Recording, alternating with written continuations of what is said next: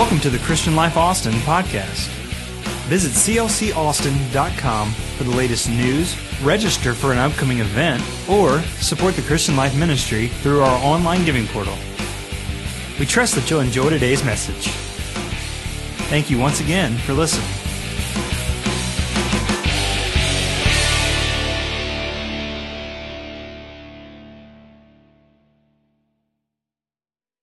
I'm going to talk to you today on the joy genome. I'm going to speak on joy today, the joy genome. And I want to open my heart to you and open your spirit to the Lord and ask God to help us. You know, a woman came to Jesus one day in John 4, and he was sitting on a well, and he asked her for a drink. And, uh, and, and she said, How is it you, being a Jew, asked me, a Samaritan, for a drink? And he said, If you knew, if you knew the gift of God and who it was that spoke to you, you would ask Him. You would ask Him for a drink, and He would give you living water that you would never thirst again. And she, she learned a great lesson that day. She really did. He, he, uh, he, he became great in her life. But she looked, and, and, and there was two things. There was two things that she really wanted to ask him. Number one, she wanted to ask him, well, where's your well? But the well was there, so she couldn't ask him about the well. But she did say this the well is deep, and you don't have anything to draw with. There's nothing, nothing to draw water from the well with. But what she did not know is that Isaiah said it a long time ago in his book, in his prophetic book, that with joy you draw water from the wells of salvation. There is a there's a fabulous fascination with this word joy. Joy. People have acronymed it. They have done a lot of things with it. They have said Jesus, others, and you. They've done a lot of things with it. They have, they have, they have preached it backwards, YOJ. They've done a whole lot of things trying to make joy something that sometimes it's really not. But the joy of the Lord is still, Nehemiah said, our strength. It is still our strength. And in the middle of summer, right here in the middle of summer, I really believe with everything that's in me that every one of us need to have an understanding and understand the joy genome. We need to understand what is the master plan, what is the thing that ties it all together in our life. So I'm going to ask you to help me today. I'm going to ask you to I'm going to ask you to act like that you're enjoying what I'm preaching about today. Amen. Because it's going to, we're going to have some fun here today. You ready? All right. Turn to somebody and say, I don't know if I know what a genome is, but maybe we'll understand. And then you may be seated in the name of the Lord. God bless you. Amen. Oh, that got you happy. The joy genome. Philippians is considered the happiest, most joyful book of the entire Bible. And right here in the middle of summer in Austin, Texas, it's hot. Thank God it's not raining today. I trust it rains tonight. You know me as a pastor, I love rain at night, not in the morning, not during church. And right here in the middle of summer in Austin, I think the world, I think Texas, I think Austin, I think Christian Life Church could use a great big dose of happiness and joy. I really, really do. Jesus centered joy. The happiest book in the Bible, guys, was written from a prison cell. Now, I want you to get that. that. That's going to come into play in a little bit. The happiest book in the Bible was written from a prison cell. Paul wrote four books from that prison cell. He wrote Ephesians, he wrote the book of Galatians, and he wrote a book of one chapter to a man named Philemon. And then he wrote this Philippian church. And it's hard to imagine because we probably think when Paul wrote this book that perhaps he was coming home from a great crusade, maybe one of his three great crusades that he went on, or maybe, maybe he was in a mineral bath. Maybe he was getting himself all cleaned up, or maybe he was in a green room after a great service getting his neck and shoulders rubbed by some servant of the Lord. But it wasn't. He was in lockdown. And yet, he writes a happy book. He writes a book of joy. He writes a book of contentment. And he was saying to the people in Philippi, he was saying to that church in Philippi, I want you to have restored joy. I want the joy of the Lord to be in your life. And so he writes this book. And I really believe that the Philippian letter was, I really believe this, was Paul's favorite letter.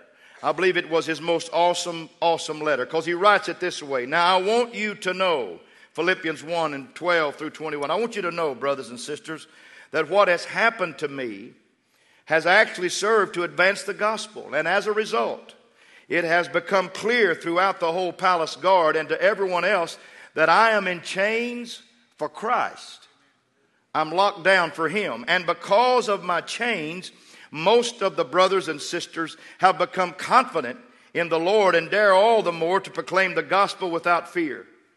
It is true that some preach Christ out of envy and rivalry, but others preach Christ out of goodwill. The latter do so out of love, knowing that I am put here for the defense of the gospel. The former preach Christ out of selfish ambition, not sincere, supposing that they can stir up trouble for me while I am in chains. But what does it matter? That's my favorite part of this verse. What does it matter?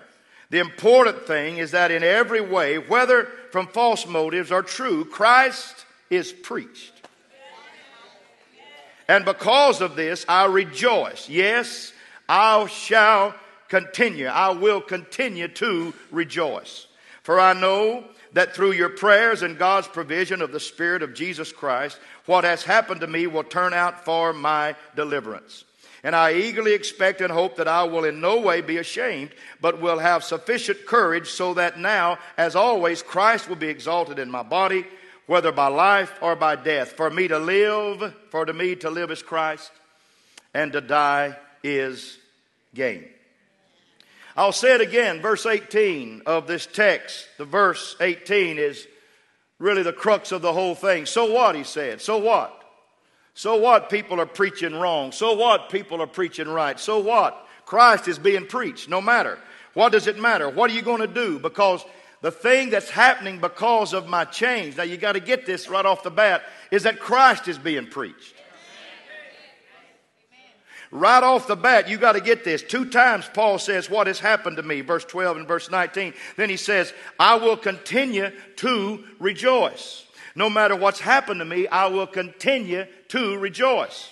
The dominant word in the book of Philippians is the word joy or rejoice. We've got to rejoice. In everything, we need to rejoice. No matter what comes our way, we need to rejoice. No matter what happens tomorrow, we must rejoice. No matter what happened yesterday, we must rejoice. No matter what your day holds, you must be a rejoicing person because we rejoice. And he said, and again, I'm going to rejoice. I will continue to rejoice in the Lord no matter if I stay here or if I walk free. I'm going to rejoice in God Almighty. Amen. Now, the word genome. Genome is a word that I did not know what, what it meant or what it even was. But I want to tell you genome is simply a word that contains all the genetic material for any particular organism the chromosomes, the DNA, the genes, all the particulars that go into a particular organism. And the genes send out all the information to the proteins that are required to sustain that organism. And the proteins determine what an organism is going to look like, what an organism is going to be healthy or, or not healthy, and often the behavior of that organism. So a genome, simply, simply put, folks, is the master blueprint for the entire body. The genome is what puts this body together. It's my DNA, it's my chromosomes, it's my genes. It's the things that put things into proteins that tell me what I'm going to look like and how, no wonder how good looking I am and how healthy I am. And you can say the same thing about you. And often the behavior of an organism. And so a genome is the master blueprint for the body. But in the book of Philippians, we see the theme of joy. And yet, a man is in prison. Oh, I want to preach this today. So we must look into this word more closely to see what is the underlying theme. What is the master? What is the genome? The master blueprint of this thing called joy. For here is a man locked down between Praetorian guards. They change those guards about every six hours. He was locked down to guards. He had to ask permission to use his right hand to perhaps write, or if his left hander to write his left hand so he could write on a scroll the things that he is writing. And, and yet he had joy inside of him, in prison, locked down, and he had joy. There are people all over the world with nothing, so, so to speak, materially, with nothing, so to speak, financially, yet they have joy. They smile all the time. They simply have the peace of God that passes understanding. And many people with great wealth and, and great health and lifestyles that are above all are not possessing it at all. Recent, there was a recent article. Uh, how many of you folks? How many of you folks Facebook? Let me see your hand. Let me uh, let me get my glasses on. How many of you folks Facebook? Keep your hands up. You're going to be marked today. All right, you're marked. You're marked. You're marked. All right. How many of you don't Facebook? Blessed be the name. Blessed. I don't Facebook. I tweet.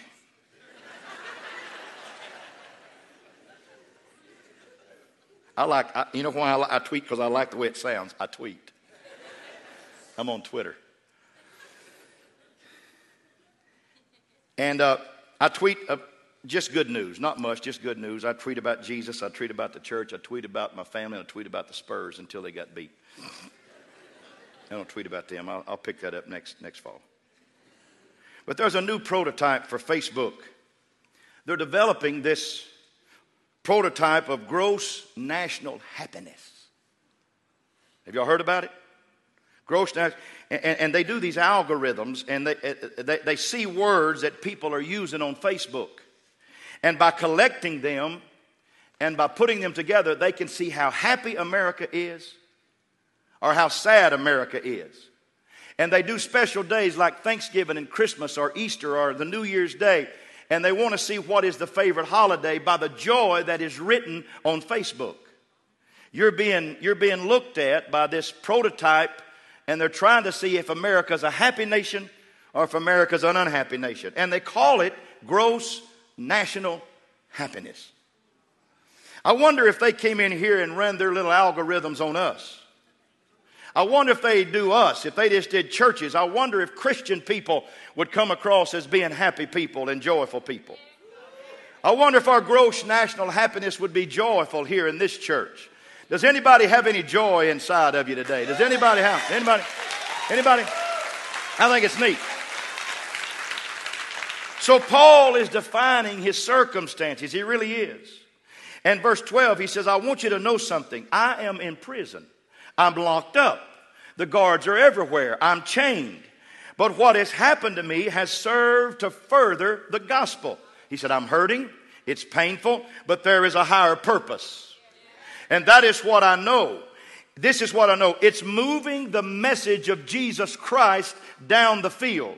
And in verse 13, he said, I am in chains for Christ, but the gospel is getting out.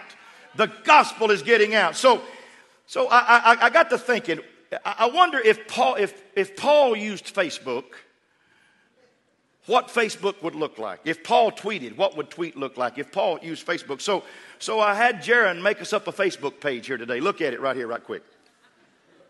There he is, Paul of Tarsus. See him right there?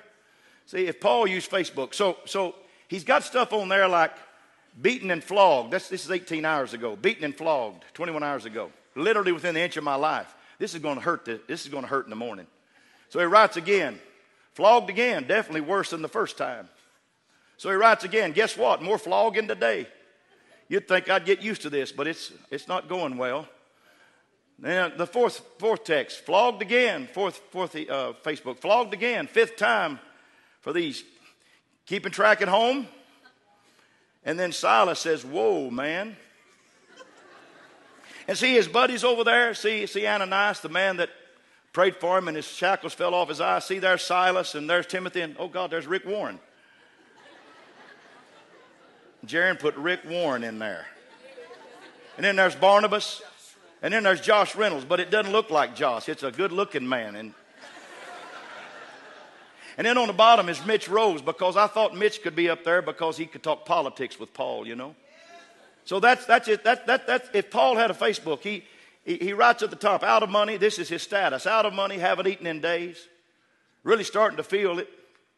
Uh, wondering where my next meal will come from. That's, that's his status. That's his status. That's if Paul had Facebook, that's what it looked like. And uh, it's pretty real, isn't it? Kind of puts it in today's language. Paul went through hell to bring heaven to the Gentiles. And I wonder if we left that up there just for a little while, what Paul's gross national happiness update would look like. But here is Paul's status update, okay? We're going to read Paul's status update. If Paul had Twitter or if Paul had Facebook, I think he might put something like this on it. 2 Corinthians. Now, now, if you want to hold your children's ears because this might be a little bit too rigid for some of your kids to listen to, but here's what Paul said in 2 Corinthians 11 Are they servants of Christ? I'm out of my mind to talk like this.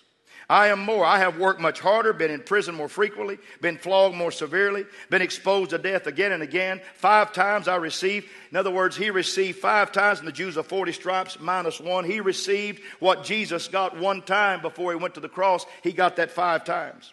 Three times I was beaten with rods. Once I was stoned.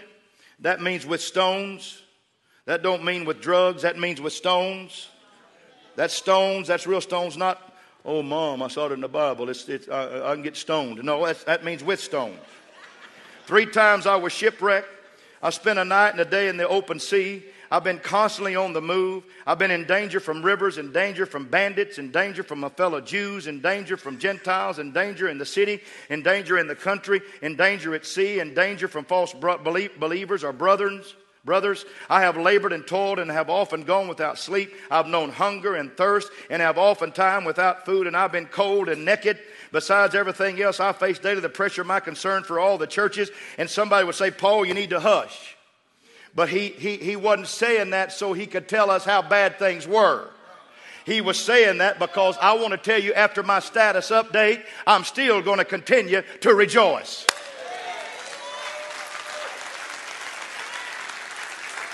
Some of us write one, one of those scriptures and we couldn't come to church for two months, but Paul said, I'm going to continue to rejoice. So, what is the joy genome? He said, I'm in prison for the sake of the gospel and I'm still rejoicing. My question to you today what kind of DNA did that man possess? What did he possess? I'll tell you what he possessed. He didn't let circumstances rob him of what his God was doing on the inside of him. That's what his status was.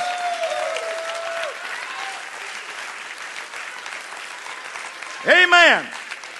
I've got a question for you. I got a question for you. What is the what is the personal prison that some of you are living in today? What are you struggling with that has has has you on lockdown that keeps you from saying I will continue to rejoice in the Lord? What's keeping you from the Jesus joy that Jesus wants you to possess? Is it a cold hard marriage? Really? Is it a cold hard marriage? I, I thought about it. Terrible place to serve out a sentence in a cold hard marriage. It really is. Two people in one house that don't love each other. You drive by your own house and try to convince yourself that that's the place you need to go and spend the night tonight. It's not easy. Or how about relationship with your kids? Worst, worst form of behind bars. It's worse than anything you could ever imagine. Trying to get into their heads when they become rebellious, when they become aloof. Or perhaps you're single and you're lonely and, and you, you live isolated and people keep telling you, you know, marriage is not necessarily where it's at, but at least you can say, well, at least I'd like to try and see if I can find where it's at and so you're single. Perhaps it's a physical disease like cancer, and you're fighting cancer and you're battling a disease. You're battling a heart condition today, and there's a lot of stuff going on, or perhaps a disability, and you can't do what you want. Oh, you'd like to get up and do it, but you can't do it. Or perhaps it's a financial prison. Maybe Visa and MasterCard and Amex is serving you a cold card statement every month, and you've got your own prison, and it's very cold, and it's your Shawshank, and you're hung up, and you're saying, I don't know what I'm going to do. What is your personal prison? That's not important to me, as is. What is your genome? What is your joy genome today? Is it circum, oh, hallelujah. Is it the circumstances that surround you, or it is the presence and the power of God that lives inside of you? That's what I'm preaching about today. What is your joy genome today? Amen. Amen. Paul knows something in prison. He had a revelation. He had an it factor. He had that something. And what Paul knew, we need to know today. And here it is. I'm going to put it on the screen. You might want to write it. True joy is not defined by my status. True joy is defined by God's purpose. God's process, and God's promise. True joy is not defined by my status. Boy, I feel like preaching today. True joy is defined by God's purpose and God's process and God's promise. Oh, Pastor, you've probably never known what I've known in my life. Don't go there with me. Don't go there with me. Let's don't get on that chapter because I promise you, all of us have had our prisons in our life. We've all been on lockdown by something. You need to file this. You need to file what I've just said. I was walking the streets one day. I was really, when I first came to Austin, I did door to door evangelism, and I was walking the streets one day and it's been several years ago. It was a long time after I'd been here, but it, it was several years ago. And, and a dog, and I knew that dogs wasn't supposed to be in the front yard, and here come a dog coming after me, and he didn't look friendly. And he got to a particular part in that, in that yard, he just stopped. And I realized that there was an invisible line that that owner had placed on that dog and put a collar around his neck. And when that dog got to that particular place, a shock factor happened. And I was thanking God for a wall. I really, really was. But some walls that we are behind are not physical look at walls, they're invisible walls that keep us locked in from being the people that God wants us to be. And I'm trying to preach to you today the joy genome, the thing that you need in your life. It, it doesn't matter what your status is. It doesn't matter if you're broke, busted, and disgusted. It does not matter if you're flying high. It doesn't matter if you just got a promotion last week or you just lost everything you had last week. That, does, that really is not what I'm talking about today. But the joy genome is the master blueprint of joy. And joy is not what is around you. Hmm. Joy is what Jesus gave to you. That's why he told the woman, if you ever drink this water, you will never thirst again. I will give you a well of water springing up into everlasting life. That's joy unspeakable. Here's a statement. So, I, so, so don't put it up yet. Here's, here's a statement that I think every one of you need to put on your refrigerator, okay? I'm going to say it first and we're going to all say it together. My joy is not determined by what happens to me but what Christ is doing in me and through me. Let's all say it together. My joy is not determined by what happens to me, but what Christ is doing in me and through me. Say it again. My joy is not determined by what happens to me, but what Christ is doing in me and through me. Turn to somebody and say it to them. My joy is not determined by what happens to me, but what Christ is doing in me and through me. I want to tell you, it does not matter if your home is broken. It does not matter if things are going downhill. It does not matter if things are over the hill in your life and you say, I'll never have that joy again. Yes, you will.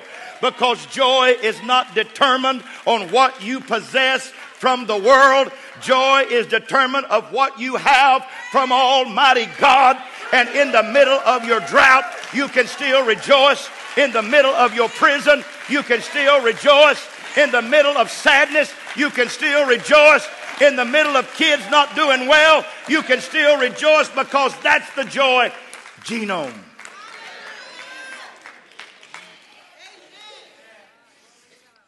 There's a term there's a defense mechanism called jujitsu.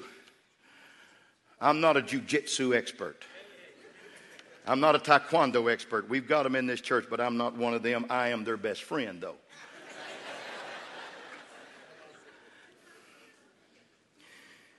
and jujitsu is a concept that was organized around the principle of using your opponent's energy or his weight against him.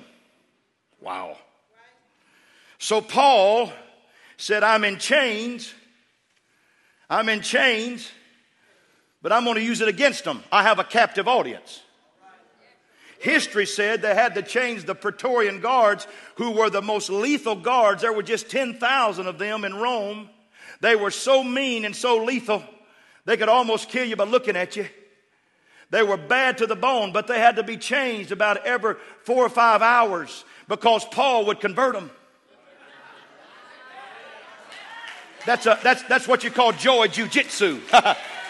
You think you've got me chained down, but while I'm chained down, I'm going to preach the gospel to this old boy I'm chained to because he don't understand. I'm not chained to him, he's chained to me.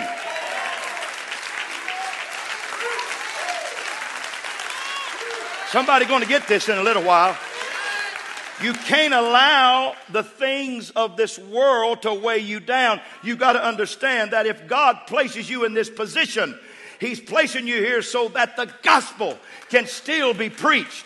And it does not matter what comes against you. Put yourself a pulpit right in your prison and stand up and say, I'm still going to rejoice in the Lord all the days of my life because I have the joy genome. Paul always wanted to preach in Rome.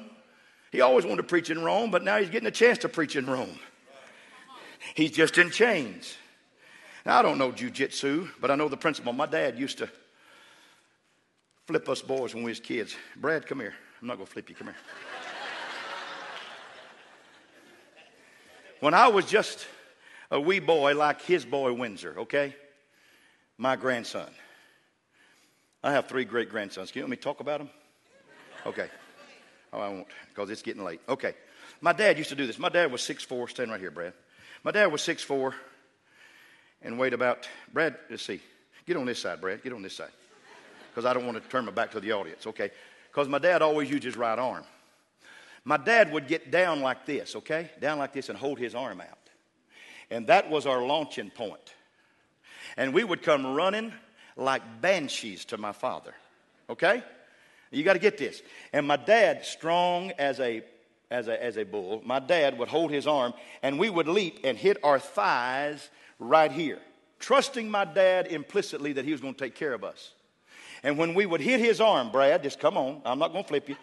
All right, dad would catch us right here and we, our momentum would flip us, and dad would grab the back of our head and lift up this arm and throw us and hold our head so we wouldn't hit on our head and then let us go. It was the greatest flip because we didn't have a diving board for a swimming pool. We learned how to flip on dry ground. So when I finally did get a swimming pool, I could flip because my dad had used the method of flipping me, and we'd do it again and again and again. And finally, dad would say, Sons, I'm too tired to do it anymore. I might, I might drop you. And we say, Dad, one more time. And dad would do it one more time. I remember doing stuff like this for 20, 25 times. It was like, Daddy, do it again. It's like a kid in a swimming pool or a dad in a swimming pool. The kid said, Daddy, catch me, catch me. Dad, flip us one more time. Okay, come on, come on, come on. And we'd come, he'd catch our head and boom, and hold us and throw us off. We'd land on our feet and just keep running. That's what you need to do to the things that want to hold you bound. You need to get down in that stance and say, Come on, boy, come on, come at me. Just come at me.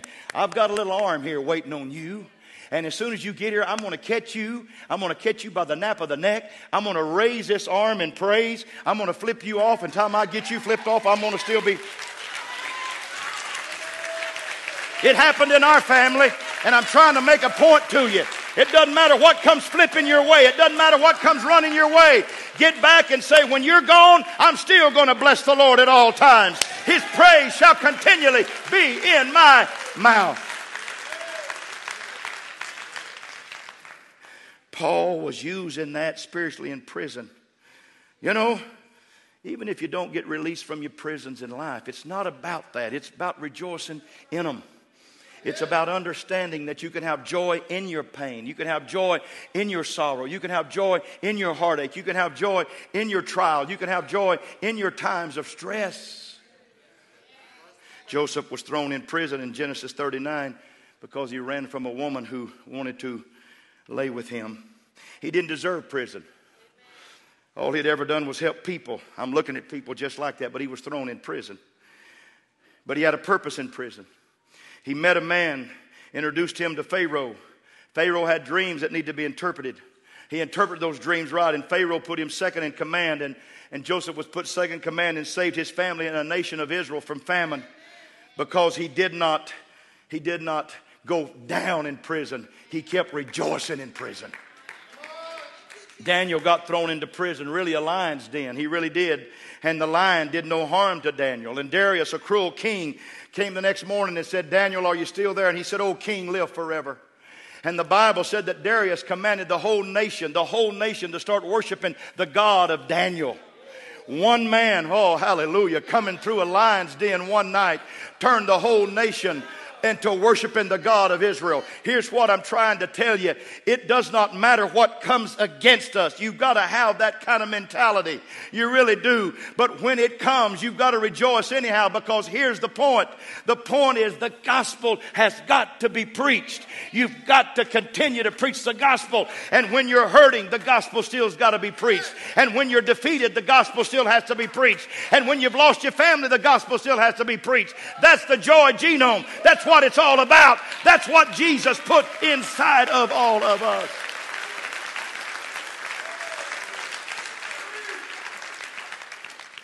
Jesus was thrown in prison.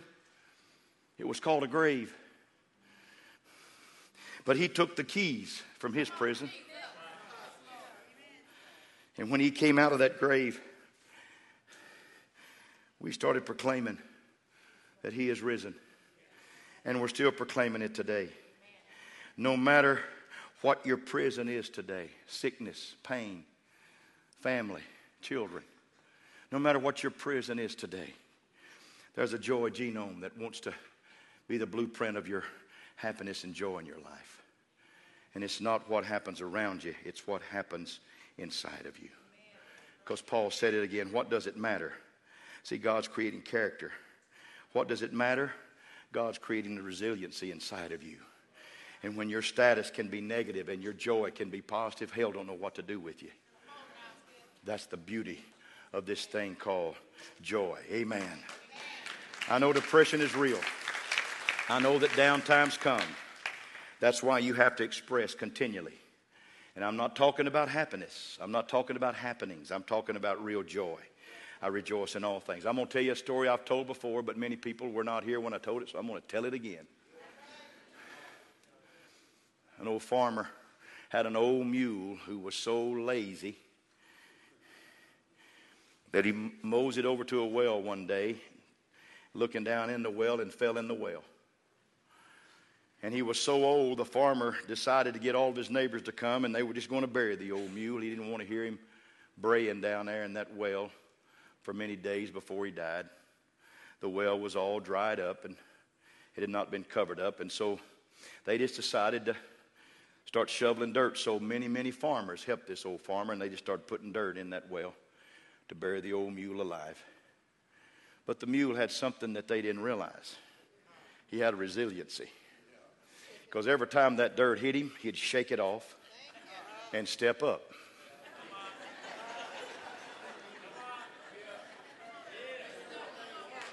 And here come another bundle of dirt. He'd just shake that off and step up. Another bundle, he'd shake it off and step up, shake it off and step up, and pretty soon he just walked right out of the well.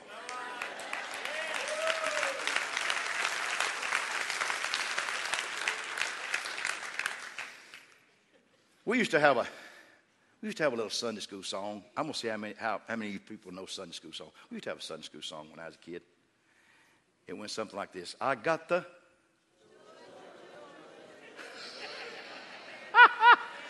Okay, we're going to see how well you know it. Okay. Who really knows that song? Who really knows that song? Who knows that song that can sing? Don't raise your hand if you can't sing. Who knows that song that can sing? All right, Jewel. Do you know that song, Jewel? Tony, do you know that song? You don't know that song. Your son said you knew that song. Your son's telling something about your joy that you're not telling back to him. You know that song, Jewel? You think so? Oh, I need the whole thing. Who knows the whole song? See, huh? You know it, hon? Holly, come here. Come here, Holly. Come here. You know the whole song? Give her a microphone. Get her a mic. You know the whole song, Holly? You know it all? You promise? Cross your heart? Come on. Come on. Give Holly a hand here. Sweet lady. All right, bring her a mic. All right? Now I'm going to hold the mic because if I give it to you, you might keep it. I'm going to hold it. Okay. All right. Now, Holly's going to sing a song, And we're going to see how much she knows this song. Okay, y'all going to help her? Okay, Holly, you ready? All right, sing it. I've got the joy, joy, joy, joy down in my heart. Where? Where? Ah, you got it. You know it. In, down in my heart. Where? Down in my heart. I've got the joy, joy, joy, joy down in my heart. Where? Down And then will you sing? And I'm so happy. I'm so happy. I got the love of Jesus in my heart, in my heart. I'm so happy. I've got the love of Jesus in my heart. You know the second verse? No, no, no. I don't want, not, that's not the one I want. Well, which one you want? And if the devil doesn't like it, he can sit on attack. Thank you. Thank you, Holly. Woo! Yeah. Yeah. Some of y'all need to go back and start singing the joy of the Lord in your life. The joy of the Lord in your life. And when things come on, you need to shake it off and just step up. Shake it off and just step up. Shake it off and just step up. Shake it off and just step up. Because I'm promising you, it doesn't matter what prison you're in, the gospel still must be preached. Amen. Amen. The Bible said in Colossians, Christ and use the hope of glory. Philippians says Jesus is our joy. So my joy is in Jesus because Jesus is in me. I will close with a little story here today that I think is so cute. It's a cute story. There used to be a big old mean dog that laid on a porch that didn't like little dogs. And every day, a little fife, a little, a little, a little Chihuahua dog would come by and yap at him.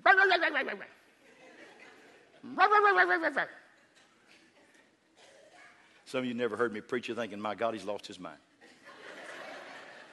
But I'm trying to preach something in the middle of summer that'll put some joy in you.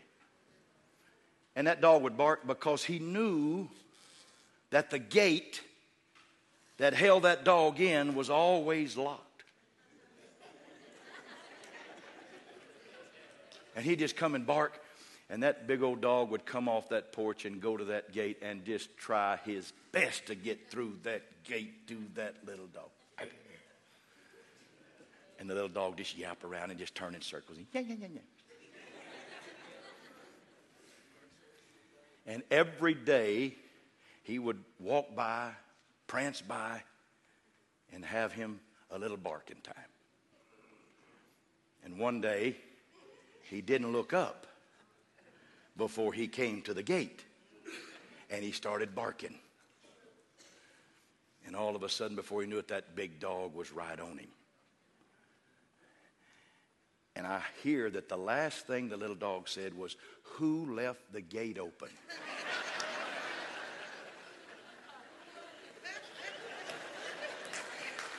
But if you're going to tell it French style, you have to put a little word in there. Who left the gate open? I would like for the enemy of your soul that's been yapping at you Yep, yep, yep, yep, yep, yep, yep. See, they're not the bad dog. You are. You're what's bad. Hell can't handle you when your flag is unfurled. Hell can't handle you. Oh, my Lord. Hell runs when you get full force. Praise and worship and joy absolutely annihilates hell and hell becomes a little fife and you become the massive one. I wish today that if I could do one thing, I would do it. I wish I could open your gate. Just open your gate and say, Hell's barking again, and just let you run and get right in hell's face and see what hell has to say when the gate is left open. Because these invisible walls and these visible walls that are holding us from becoming the complete people that God wants us to be needs to be shattered in our life. And even if they're not shattered, we need to get outside the walls with our spirit. Joseph is called a fruitful bough. The Bible said his, his fruit and his branch shall reach over the wall. There are some people that may be on this side of a wall, but your bough and your fruit reaches over the wall. And it does not matter if you're confined to situations all your life, it does not change the joy genome. You can have joy in the middle of the night, you can have contentment in your prison house. You can know that I will continue to rejoice at all times, even if you're sitting in the middle of a funeral, a courtroom a bankruptcy court, wherever you are, you can have the joy of the Lord. Amen. You can have the joy of the Lord. Stand to your feet right now, all over the house. Let's clap our hands for the Lord right now. Let's clap our hands for the Lord right now. Let's clap our hands for the Lord. Clap our hands for the Lord right now. Clap our hands for the Lord right now. Clap our hands for the Lord right now. Amen, amen, amen, amen, amen. By the way, Holly can sing. My God. I should have gave her the mic. She can sing. oh, I shouldn't have found that out. Or y'all shouldn't have found that out. You know what? All of you can sing. You all can sing. You all can sing. It's time to sing the song of the redeemed. It's time to understand that the well may be deep, but with joy, we're going to draw water out of the wells of salvation. We're going to have the joy genome in our life. The master print, the blueprint of our life is going to be joy. Amen? It's going to be joy. The thing that makes everything click in my life is joy. The thing that makes everything run in my life is the pure joy of the Lord. Amen.